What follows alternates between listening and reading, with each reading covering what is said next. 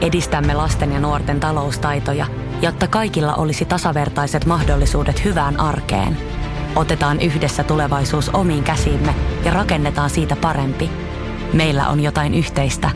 OP-ryhmä. Osuuspankit, OP-yrityspankki, OP-koti ja Pohjola Vakuutus ovat osa OP-ryhmää. Moikka! Sä kuuntelet nyt Seminoorat sijoittajat podcastia. Meillä tulee uusi jakso joka torstai Podimoon ja nyt sä voit kokeilla Podimoa 60 päivää maksutta aktivoimalla tarjouksen osoitteessa podimo.fi kautta seminoorat.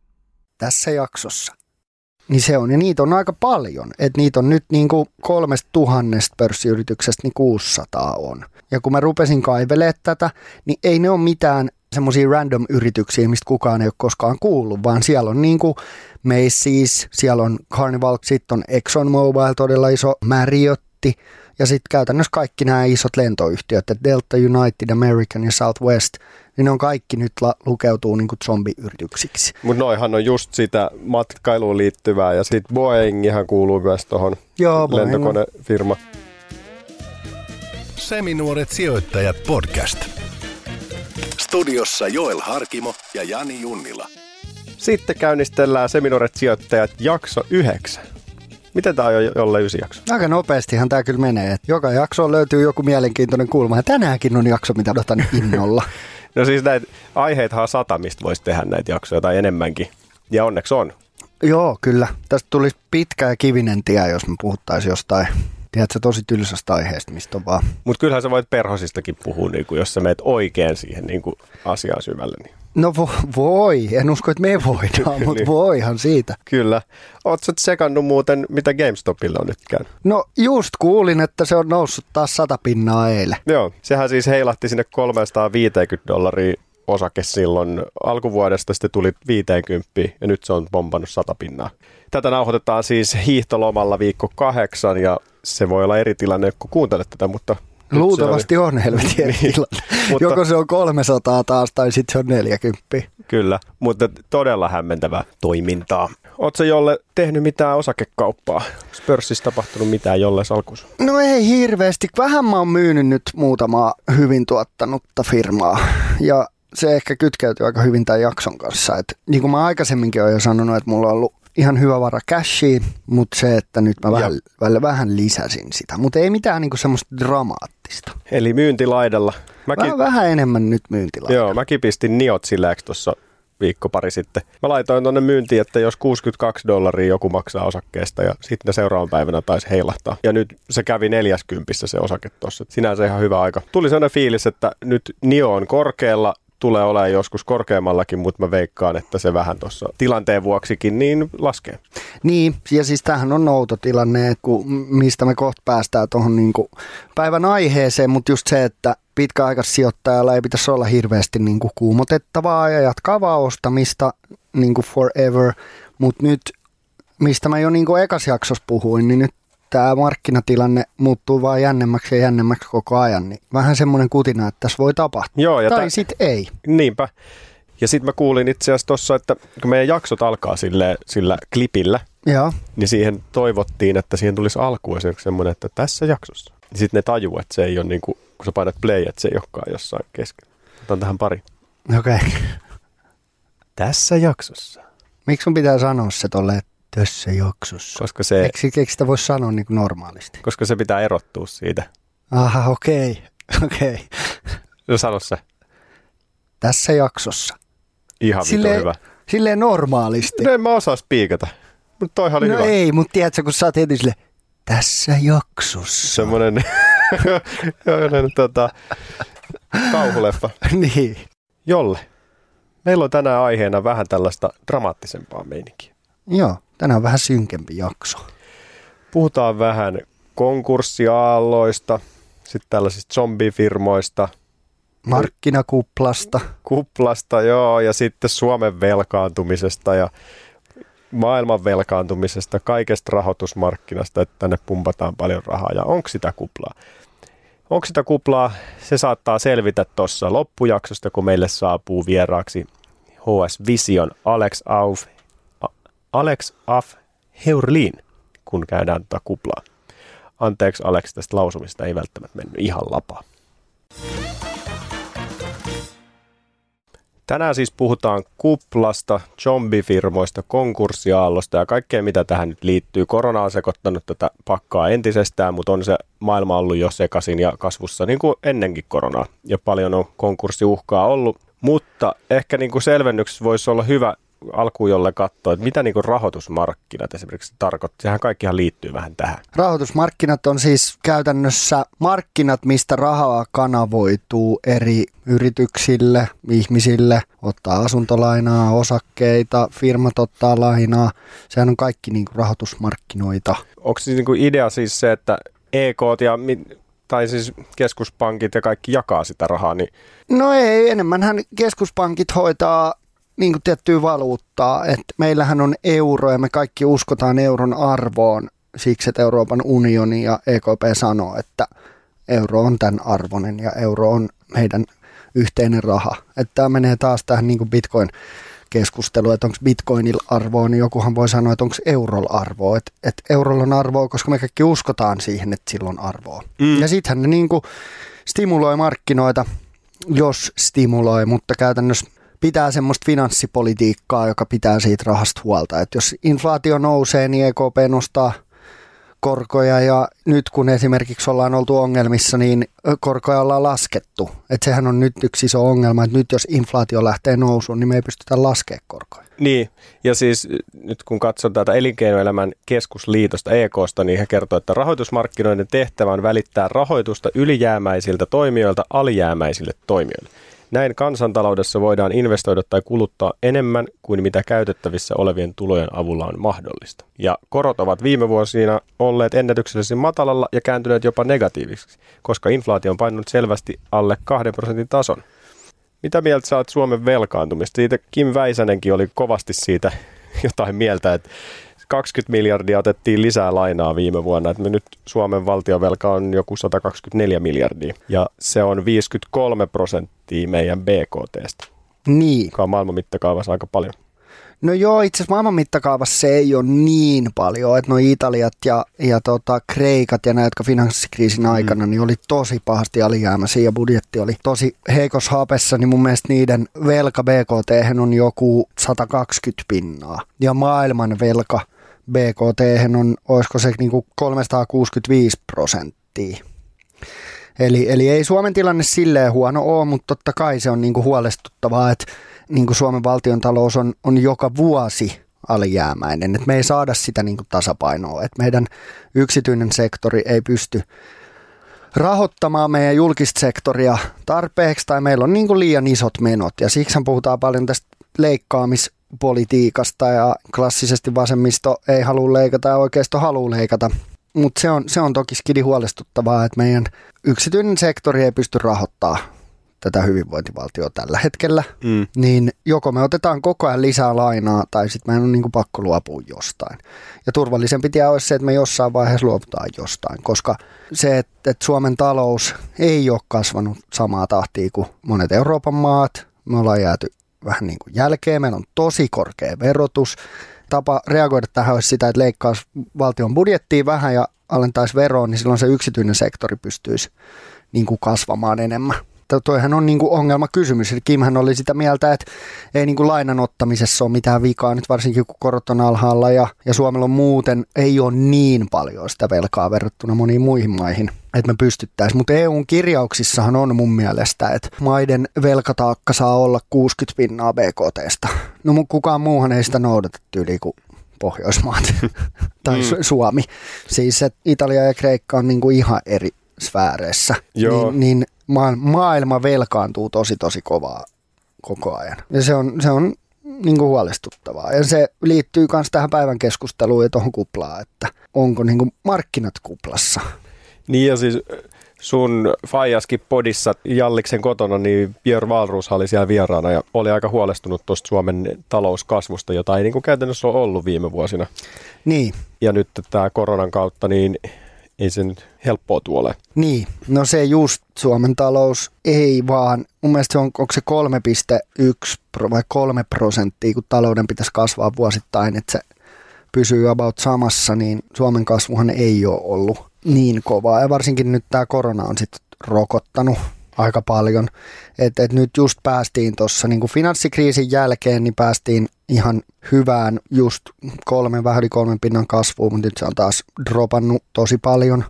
Mutta jos miettii 90-lukua, niin silloin kasvo niin kuin kuudesta pinnasta 90-luvun lopulla, niin, niin tota, ollaan kasvettu niin kuin 10 prosenttia. Sitten se vähän droppas kuplan aikaa, mutta sitten se on ollut aika semmoista niin kuin ok kasvua.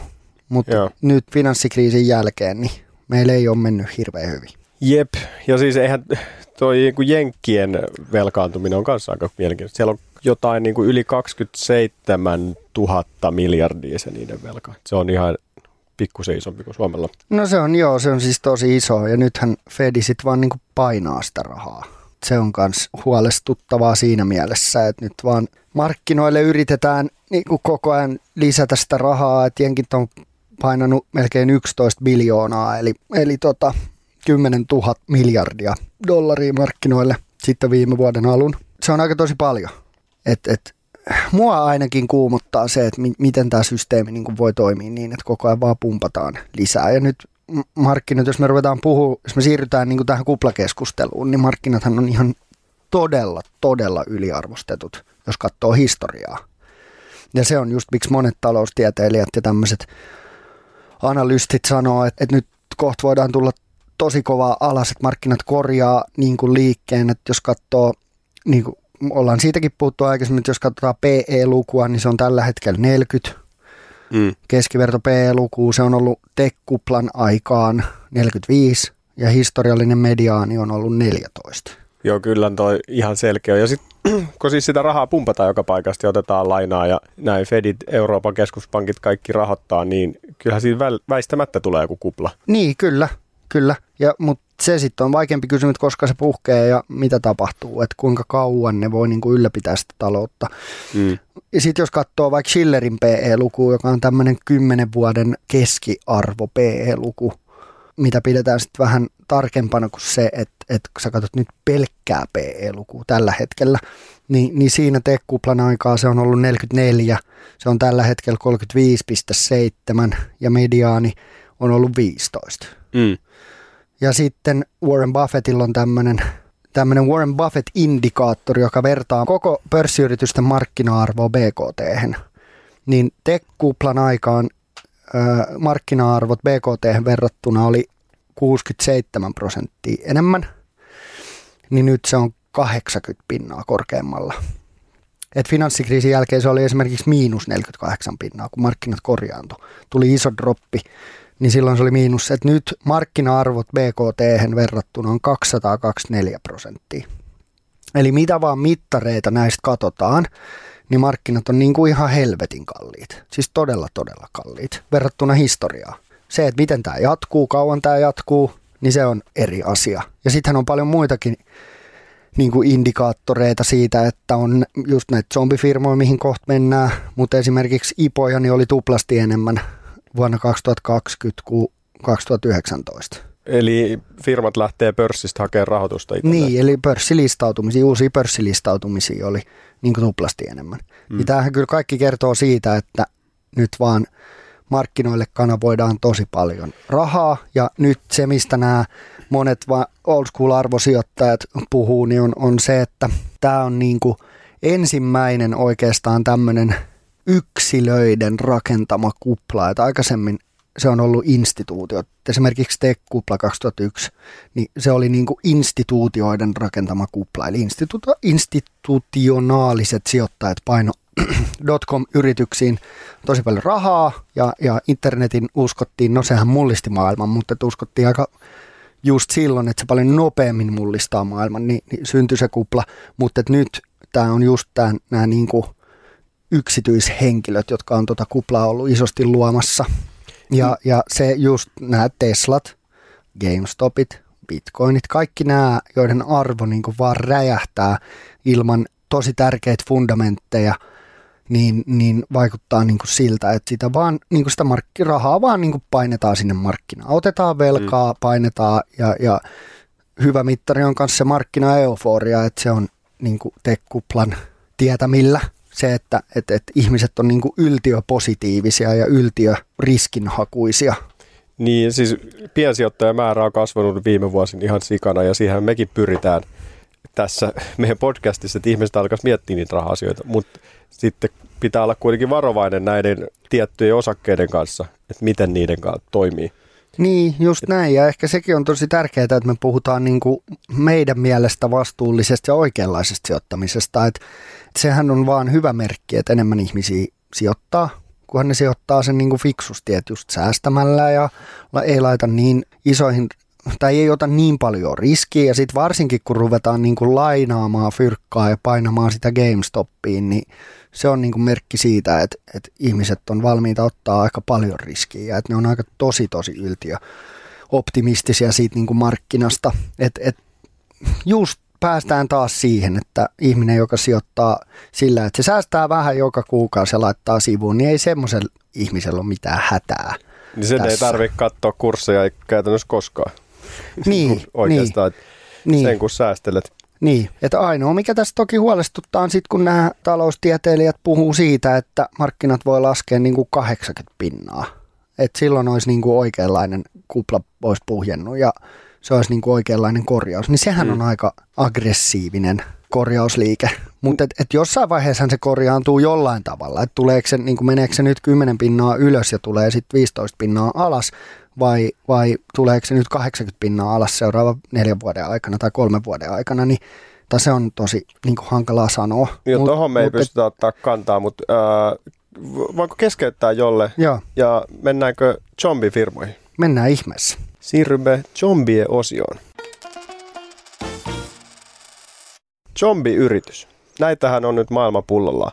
Onko zombi-yritys jolle sellainen, joka ei tuota edes sen vertaa rahaa, että se pystyisi maksaa omat lainojen korot ja joutuu ottaa lisää velkaa, jotta se pysyy vaan hengissä? Onko no, se se määritelmä? No joo, käytä. Tai siis ö, määritelmä on se, että se pystyy maksamaan korkoja, ei välttämättä edes kaikki korkoja, mutta pystyy maksaa korot, mutta ei pysty lyhentämään sitä lainaa. Eli se on tämmöisessä tilanteessa, että se ei pysty kasvaa, se ei pysty tekemään voittoa, se ei pysty vähentämään sitä lainaansa, vaan se on tämmöisessä niin kuin semikuolleessa tilassa, että se ei mene konkkaa, koska se maksaa korkoja pois, mutta, mutta ei se mitään tuotakaan käytännössä.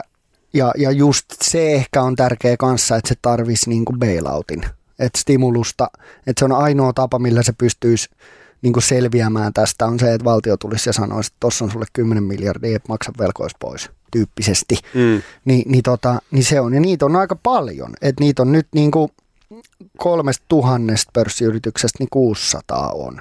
Onko toi Jenkkien pörssi? Joo. Ja kun mä rupesin kaivelemaan tätä, niin ei ne ole mitään semmoisia random-yrityksiä, mistä kukaan ei ole koskaan kuullut, vaan siellä on niin kuin Macy's, siellä on Carnival Corporation, joka tekee näitä niin kuin risteilyjä.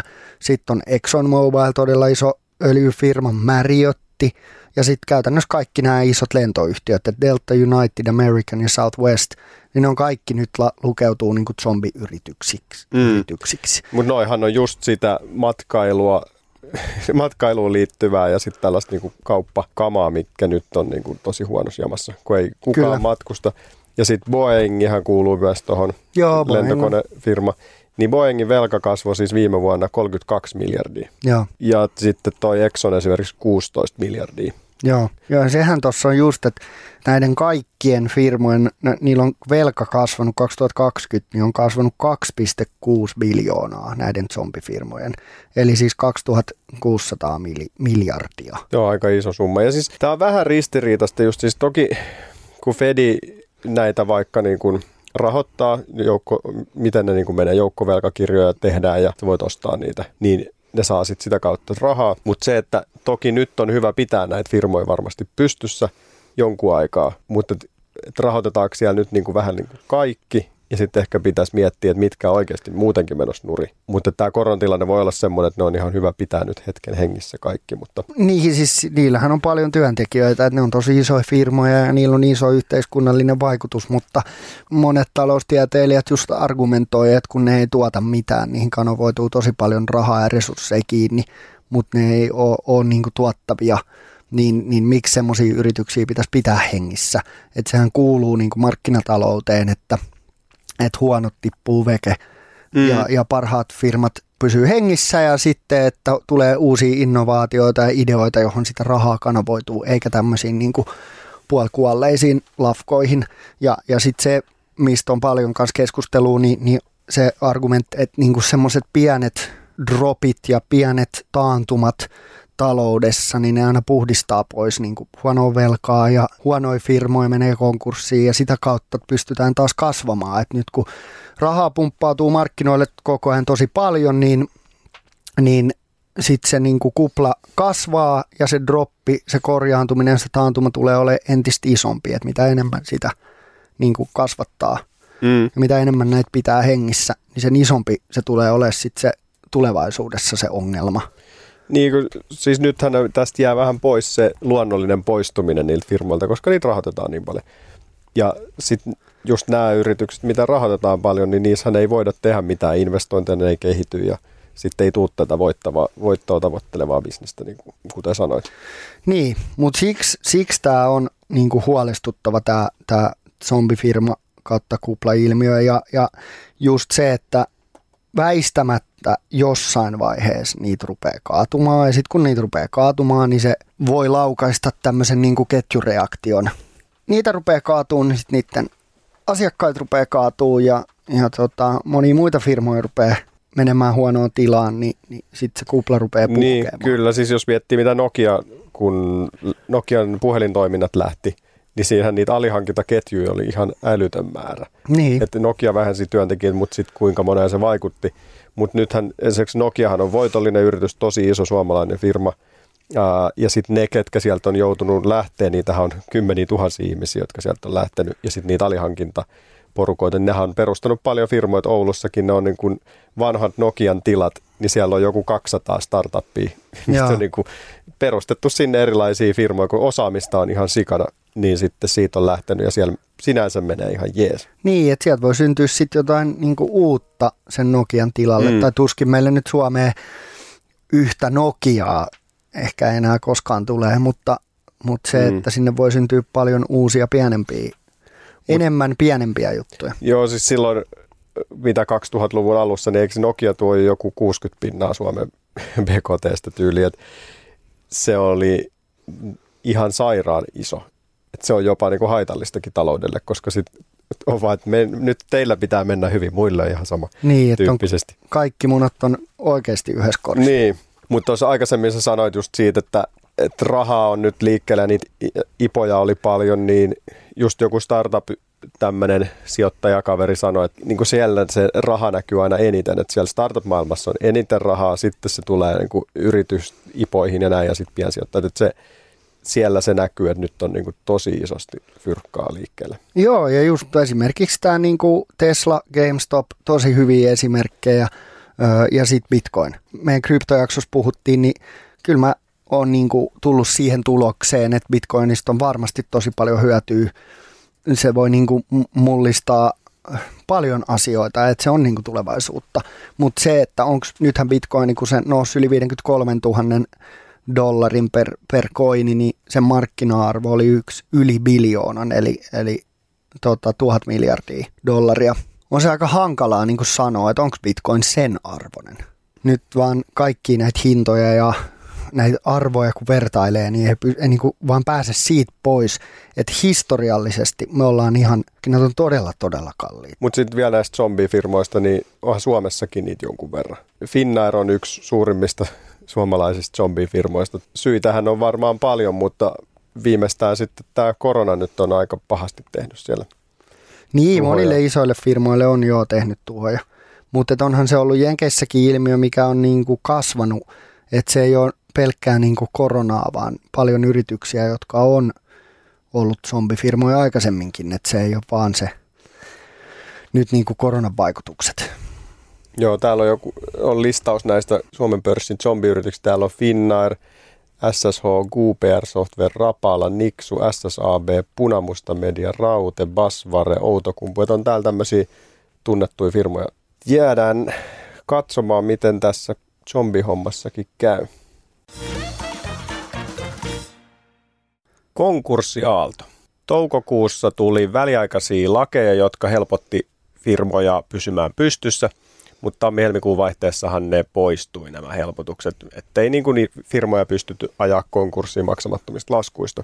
Mutta nyt jo niin kuin helmikuun alusta niin luvut on ollut kasvussa, toki kun ne muuttu nämä lait. Uh, helmikuun alusta tuli toki myös voimaan tämmöinen väliaikainen muutos, joka siis koskee näitä konkurssiuhalaisia firmoja. Niin ennen siis, jos sun firma oli heikos hapessa, niin sulla oli seitsemän päivää aikaa maksaa ne. Mm. Se on aika lyhyt aika.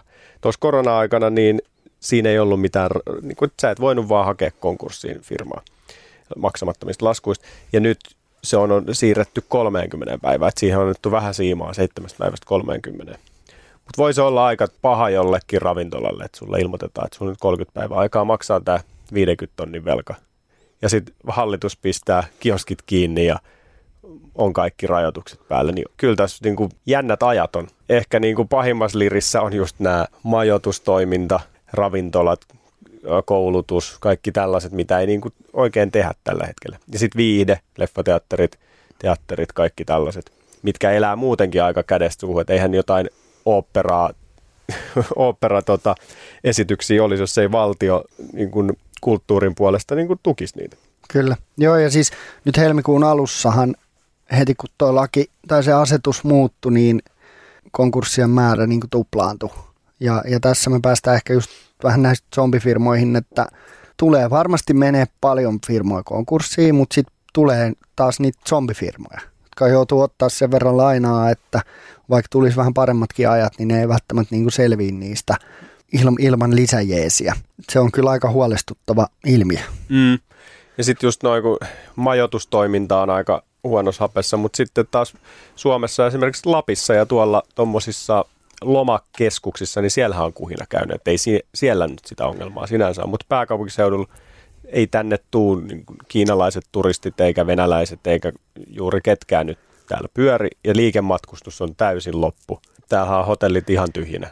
Niin. ainut, mikä ehkä pitää niitä hengissä, on nämä hienommat hotellit, mitkä markkinoi näitä staycationeita – että tuut tänne viettää kiva viikonloppu, käyt tuossa kylvyssä ja uimassa ja syöt aamupalaa ja vedät hyvän dinneri. Niin, varmaan se on vähän helpottanut, mutta jotenkin, nyt voi olla, että mä oon ihan väärässä, mutta, mutta, mutta jotenkin vähän semmoinen fiilis, että se on kuin Volt-myynti noissa niin kuin rafloissa, että joo se tuo pientä helpotusta ja joo se on pienessä kasvus, mutta se, että kun se ydinbisnes, mikä on kuitenkin liikematka, mm. liikematkat, niin on täysin nollissa, niin, niin se ei niin kuin ainakaan ole mikään hirveän hyvä se tilanne. Mutta Mut toihan jakaa siis tämä koko homma, siis, että jollain bisneksillä menee paremmin kuin ennen koronaa mm. ja jollain bisnes on sakannut niin kuin ihan täysin, että ei tapahdu mitään, kaikki lomautettuna ja niin tämä on vähän sille riippuu mistä tätä katsoo, että mikä tämä tilanne niin kuin on. Joo, totta kai, onhan niitä paljon semmoisia voittajia, että mä juttelin itse mun yhden vanhan yläaste luokkakaverin,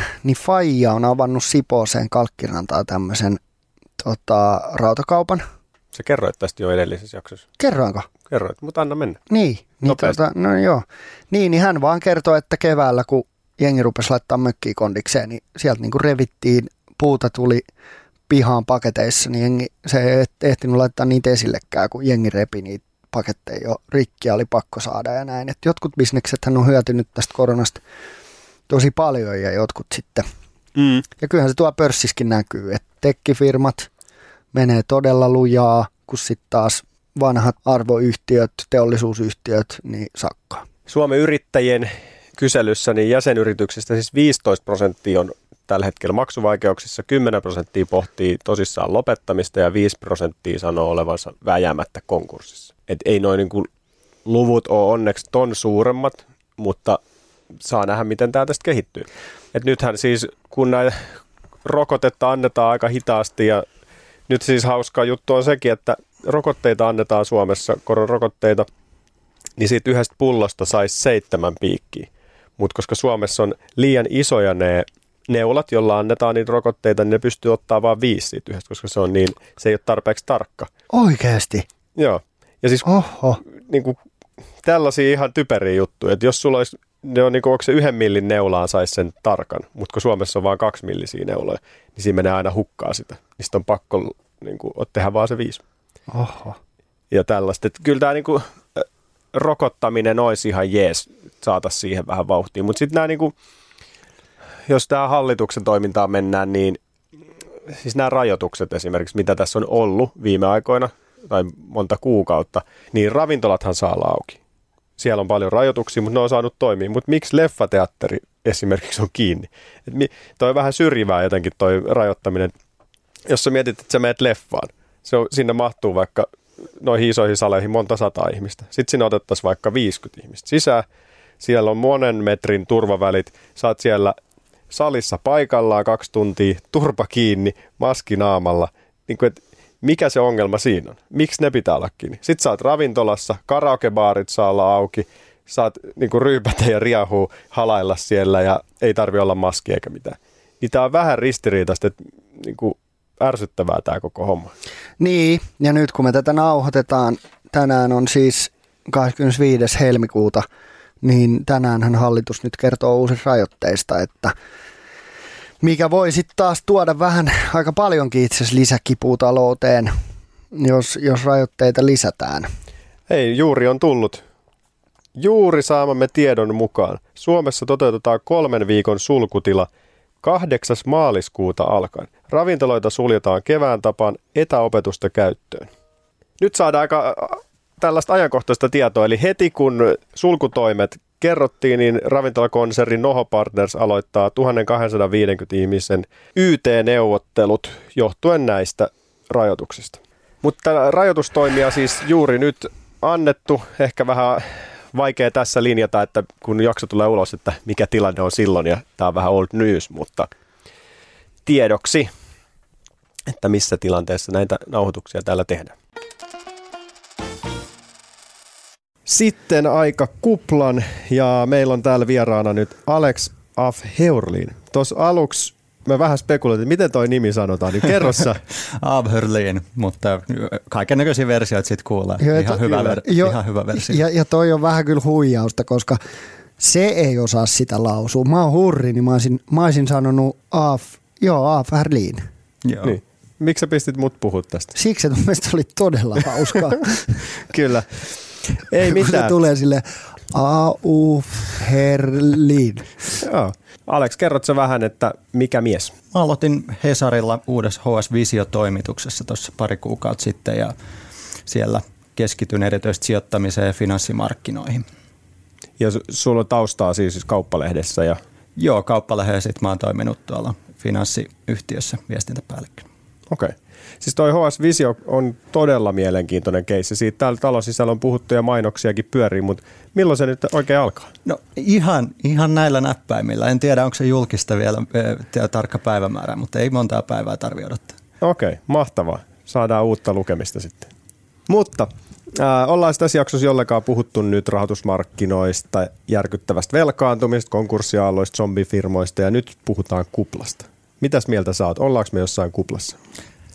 Niin, no, varmaan pitää katsoa vähän osissa tuota markkinaa, että osakemarkkinoilla yleisellä tasolla ei mun mielestä voisi sanoa, että ollaan kautta linjan kuplassa, että, että markkinat löytyy ihan kohtuullisesti hinnoiteltuja firmoja. Esimerkiksi Helsingin pörssistä, niin kun katsoo vaikkapa Nokiaa, Sampoa, niin ei ne välttämättä ole mitään huippusijoituskohteet, mutta voi, voi sanoa ihan huoletta, että ei ne missään megakuplassa ole. Mutta sitten kun katsoo niin kuin vähän tarkemmin, esimerkiksi yksittäisiä tekkiyhtiöitä, yksittäisiä sektoreita, niin kuin jotain sähköautofirmoja, niin kyllä mä vähän niin kuin, en nyt uskalla julistaa, että varma romahdus on edessä, mutta tota, vähän, vähän huolettaa, en ehkä niin kuin mitenkään kaksin käsin lähtisi kahmimaan mitään esimerkiksi sähköautoyhtiöitä, uusiutuva energiafirmoja tällä hetkellä salkkuun. Niin miten paljon sä annat arvoa tuommoisille niin yleisluvuille, että jos katsoo pörssin yleisarvostusta, että se on ihan totta, kun sä sanot, että on paljon näitä niin kuin perinteisiä, esimerkiksi perinteisiä teollisuusyhtiöitä, joita niin kuin nähdään arvoyhtiöinä, niin nehän ei ole vieläkään palautunut kaikki koronasta. Et jos vaikka öljyfirmat, niin ne ei ole niin kuin palautunut. Et siinä mielessä niiden arvostus voi olla, mutta sitten jos katsoo koko markkinoiden niin kuin tämmöisiä yleisiä PE-lukuja, Schiller, Schillerin PE-tä, Buffett indicatoria, niin nehän on kaikki näyttää, että markkinat on niin kuin tosi kalliit. Niin miten paljon sä just ajattelet sitä niin kuin sektorimielessä tai kokonaisuutena? Ilman muuta pitää katsoa just varsinkin tällä hetkellä koronan jälkeisessä tai koronamaailmassa, niin pitää katsoa yhtiökohtaisesti, sektorikohtaisesti sitä, että se, että joku S&P 500 sen yhteenlaskettu PE-arvo on jotain, niin se ei, se ei tällä hetkellä kerro yhtään mitään. Se, se hajonta yhtiöiden sektoreiden välillä on niin iso, ei ole varmaan koskaan aiemmin historiassa ollut näin iso arvostustasoero ja sille voi löytää ainakin tiettyä rajaa ihan perusteetakin. Tuossa puhuit noista sähköautofirmoista, niin mulla on tuossa ollut NIO esimerkiksi salkussa ja just viikko sitten suunnilleen myin sen ihan kivalla voitolla pois. Mutta jotenkin alkoi jännittää myös se, että nyt ne on niin kovassa arvostuksessa, että ne varmaan tulee tasaantua. En mä sitä sano, että NIO ei esimerkiksi nousisi jossain kohtaa isoksi, mutta nyt semmoinen tunne just, että ne vähän laskee nyt ja sehän tippukin tuossa parikymmentä pinnaa nyt siitä, kun mä myin sen. Joo, ja siis miettikää, että NIO, joka ei tee niin kuin minkään sortin tulosta, niin se on niin kuin enemmän markkina-arvoltaan kuin GM, eli General Motors, joka on mm. tämmöinen niin kuin tosi klassinen niin kuin arvoautoyhtiö, jotka on niin kuin vuodesta yksi ja kaksi tehnyt vilikoita, niin onhan toi niinku mielenkiintoista, että nämä kiinalaiset sähköautot, jotka ei ole niinku, ei minkään sortin voittoon, niin on markkina-arvoltaan enemmän kuin tämmöiset klassiset yhtiöt. Hurjaksi on mennyt. Joo, just näin. Ja tota, ehkä siinä kannattaisi katsoa, että kunhan salkku ei ole ainakaan ihan täynnä tuollaisia todella spekulatiivisia tekkisijoituksia. Ne, ne, ne saattaa olla ihan hyvä sijoitus pitkälläkin aikajänteellä, mutta ne kaikki ei välttämättä kyllä tärppää niin, että sata pinnaa autofirmoja niin, tai sähköautofirmoja, niin ei ole ehkä se taktiikka. No, en mä, se ei ole ainakaan mun juttu. Mm. niin, siinä on riski, mutta isot riskit, isot voitot, eikö se nime?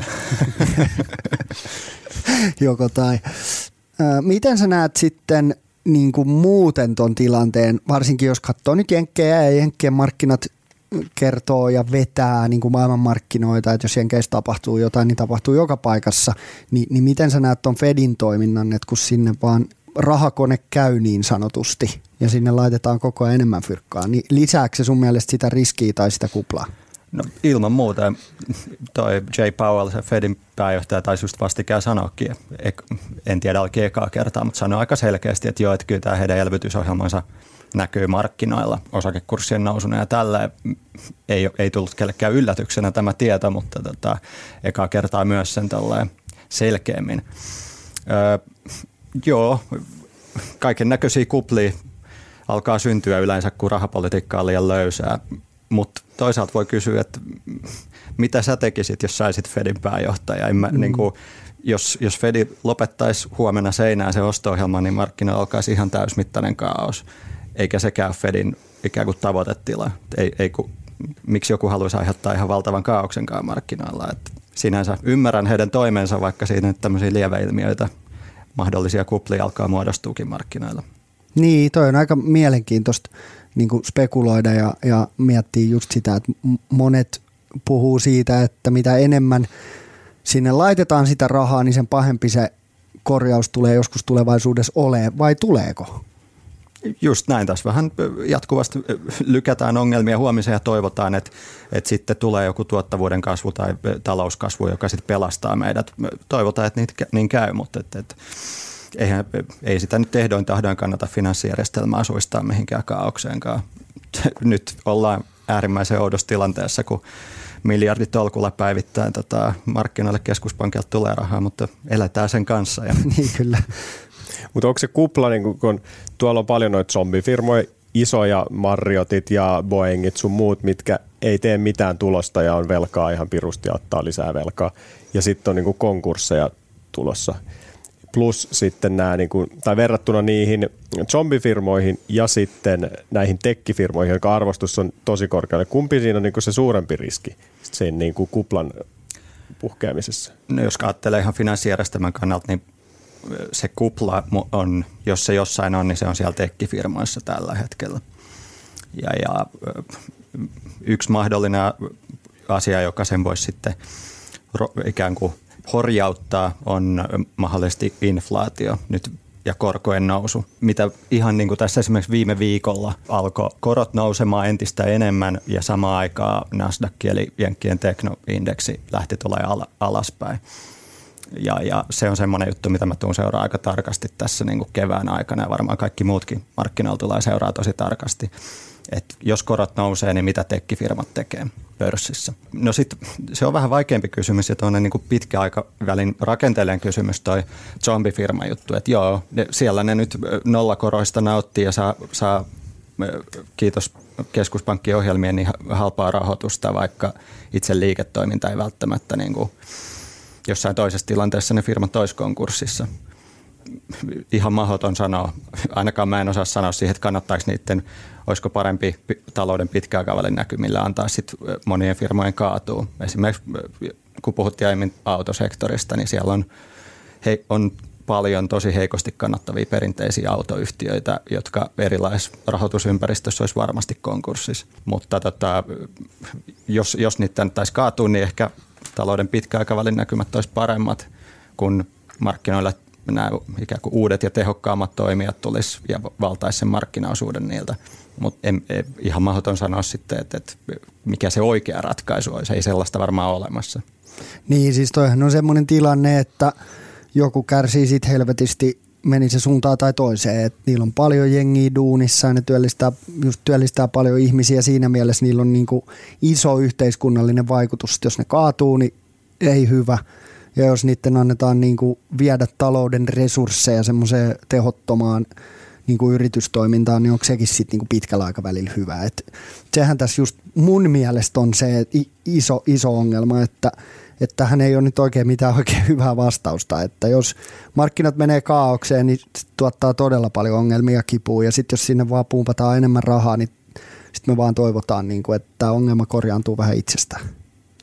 Just näin. Ja siis ehkä sijoittajana, jos tuota markkinaa katsoo, niin aika monet sijoittajat tekee semmoisen virheen, että he ikään kuin ottaa sen näkemyksen, miten maailma heidän mielestään pitäisi toimia mm. ja sitten niin kuin rakentaa salkkunsa sen näköiseksi. Oikeasti kannattaisi ehkä, jos on vaan ikään kuin tuottohakunen sijoittaja, niin katsoa, että okei, miten maailma toimii mm. ja sijoittaa sen mukaisesti. Niin mitkä, sun olisi, mitkä olisi sun vinkit tai ei nyt niinku suoria sijoitusvinkkejä, niitähän ei anneta, mutta mitkä olisi sun, sun mielestä tämmöiset ajatukset, mitä tämän hetken sijoittajien kannattaisi tehdä, että kannattaako tehdä yhtään mitään, kannattaako pysyä pois tekkiosakkeista, tämmöiselle pitkäaikavälin sijoittajalle, joka sijoittaa ja säästää, niin kannattaa varmaan vain jatkaa samaa rataa. Joo, sama rata. Semmoinen pointti ehkä, mitä omankin salkun kohdalla on tullut eteen, että ehkä kannattaa just katsoa se, että kun se kehitys osakemarkkinoilla on ollut niin epätasasta, osa osakkeista on silleen monikymmenkertaistunut. No ei välttämättä muun salkussa, mutta tota, Vähän sama ongelma. Sama vika hartikaiselle. ja sitten osa on mennyt miinukselle oikein reippaasti niin kannattaa ehkä silloin tällöin katsoa sitä salkkua, että kansisiko sitä tasapainottaa, koska muuten siellä salkussa yhtäkkiä saattaa olla, vaikka se alun perin ollut ihan tasapainos, niin siellä yhtäkkiä saattaa ollakin vaan tämän kurssikehityksen seurauksena sillä 90 pinnaa tekkiä. Mm. Ja silloin se riskitaso saattaa lähteä ihan lapasesta. Et vaikka vaan vuoden välein tsekkaa sen verran, että, että okei, että haluat saa olla sille 95 prosenttia Teslassa kiinni. Jos haluaa, niin se on ihan fine, mutta kannattaa ainakin tiedostaa se niin kun sä oot ostanut se eka sadalla dollarilla, se on 800, niin se, se painoarvo on niin paljon muuttunut siellä salkussa, sitä tarkoittaa. Aivan. Joo, toi on totta. Onko sulla tietoa niin Suomessa tapahtuvista konkursseista? Oletko niitä selvitellyt, onko tullut vastaan, että onko ne lisääntynyt? Lukujen mukaan niin kun nyt helmikuun alussa ne olisi lisääntynyt viime vuodesta aika paljon, kun nämä uudet väliaikaiset lait raukes. Mutta näkyykö se tuossa sun työssä jotenkin, se huomannut? No mä seuraan eniten pörssiä ja finanssimarkkinoita siellä esimerkiksi Helsingin pörssissä suurin osa yhtiöistä on sellaisia, jotka saa rahoitusta. Että varmasti suurimmat ongelmat on ollut siellä astetta pienemmissä yhtiöissä, joilla ei ole pääsyä esimerkiksi joukkovelkakirjamarkkinoille eikä saa pörssin kautta rahoitusta. Jos heidän omistajaltaan loppuu rahat, esimerkiksi voisi kuvitella joku pieni ravintola kuvitteellisena esimerkkinä, niin semmoiset on kyllä helisemässä se, ja tämmöisistä kohteista niitä konkursseja enemmän tulee. Että pörssi, kun katsoo pörssejä vaikkapa Suomen tai Euroopan tai koko maailman mittakaavassa, niin siellä on ehkä enemmän niitä zombiyksilöitä, jotka pääsee kituuttamaan väkisin hengissä puolikuolleina. Joo, ja siis tuossa noin niin kuin SP500 eli Jenkkien 500 nämä isointa firmaa pörssissä, niin siellähän ilmeisesti niin kuin suurin osa on tällaisia aika heikoshapessa olevia firmoja. Sitten siellä on se pieni top-lista, mikä vetää sitten tuollaista ihan järkyttävää kasvua. Että se jakaa, just tämä markkinat on jakautunut tosi rajusti. Just näin. Ja joo, se S&P 500 on vielä niin kuin keskimäärin aika hyviä yhtiöitä. Ja, ja se kierto siellä indeksin sisällä on aika nopeata, että joka, joka vuosi sieltä tippuu heikoimpia pois ja, ja sinne nousee sitten uusia tähtiä tilalle.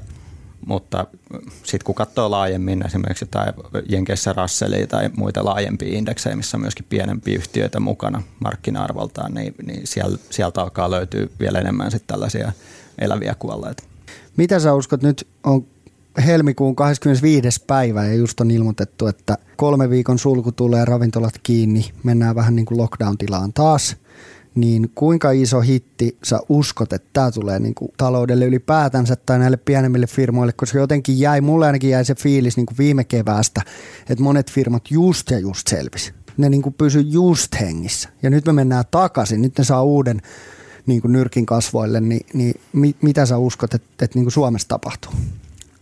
Kyllä se varmasti monille pienemmille firmoille varsinkin on todella, todella paha isku. Pörssissä katsoit saman tien, kun hallitus piti tiedotustilaisuuden, niin Noha Partners lähetti saman tien sen jälkeen tiedotteen YTistä. Olikohan yli tuhat ihmistä YTiden piirissä. Siinä myös yksi Helsingin pörssin kovimmista koronakärsijöistä.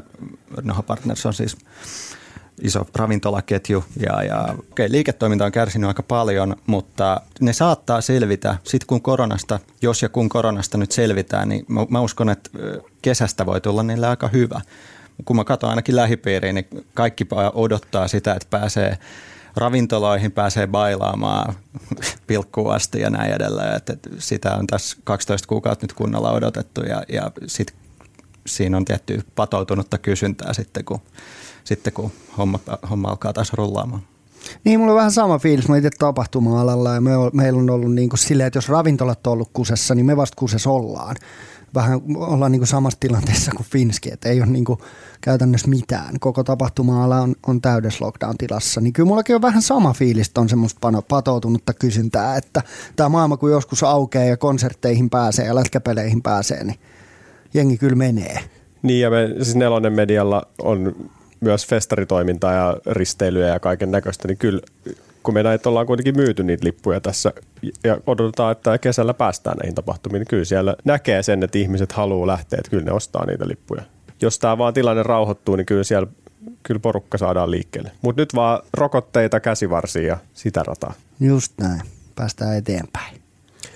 Hei, kiitos Alex. Tämä oli mahtavaa, kun pääsit vieraaksi. Joo, Kiitos munkin puolesta. Se on hyvä tässä podcastissa, että me ollaan aika hyvin saatu näitä vielä fiksumpia tyyppejä tänne kertomaan meille, mitä asiat on. Niin Joo, Tämä on just. aina ilo. Kiitos. Kiitti, moi.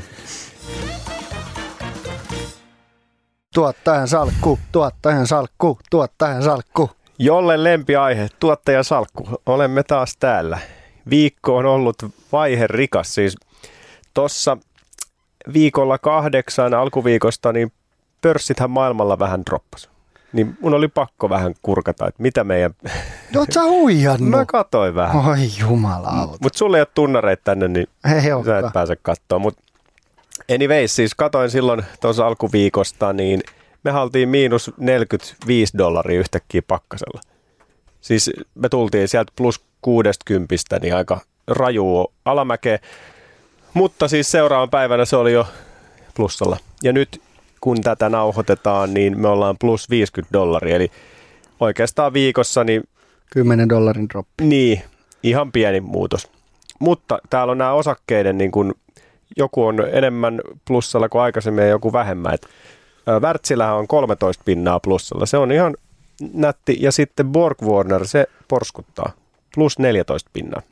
Square on nyt prosentin plussalla, se oli paljon enemmän, niin siellä on tullut tulosjulkistuksia. Oliko siellä jotain hässäkkää? Joo, heidän liikevaihto on kasvanut 40, 141 prosenttia verrattuna vuoteen 2019. Ja paljon siitä on ollut kiinni niin kuin bitcoinista. Et kun hehän on ollut näitä bitcoin-tarjoajia ja, ja näin, niin, niin bitcoinin kysyntä on noussut niin paljon, että muuten jos katsoo muuta bisnestä, niin se nousi 23 pinnaa. Toi on kyllä, bitcoin on, tai kryptot, siis ne vallottaa nyt vähän niin kuin joka suuntaan. Joo, mutta se mikä on Squares hyvä, on, että siitä on tullut tosi paljon voitollisempi. Mm-hmm. Voitto nousi 52 prosenttia, 804 miljoonaa ja se on 162 prossan kasvu Cash Appin bisneksessä. Joo. Eli ihan, ihan niin kuin hyvä tulos, mutta se ei näköjään ole sit riittänyt. Heillä oli EPS-säkin, tota, oli viimeinen, viimeiseltä neljännekseltä, oliko se 32 senttiä, ja analystit oli odottanut ö, 24 senttiä. Okay. Mutta liikevaihto ei ollut, jos neljänneksistä puhutaan, niin liikevaihto ei ollut niin iso kuin odotettiin, mutta tulos oli paljon parempi. Mutta Niin- kyllähän niin- silloin, kun me tätä ostettiinkin, niin tiedettiin, että sinne on pumpattu rahaa aika paljon ja se arvostus on todella niin kuin isolla tasolla, että se PE oli jotain monta sataa. Sinänsä ei mikään yllätys. Ei, ei, mutta se, että oli kuitenkin, tässä on vähän käynyt niin kuin Borg Warnerit siinä mielessä, että oli ihan, niin Mm. tulos parani, liikevaihto kasvoi vuoden mittarilla katsottuna niin tosi paljon, niin silti eilen seitsemän pinnaa turpaa.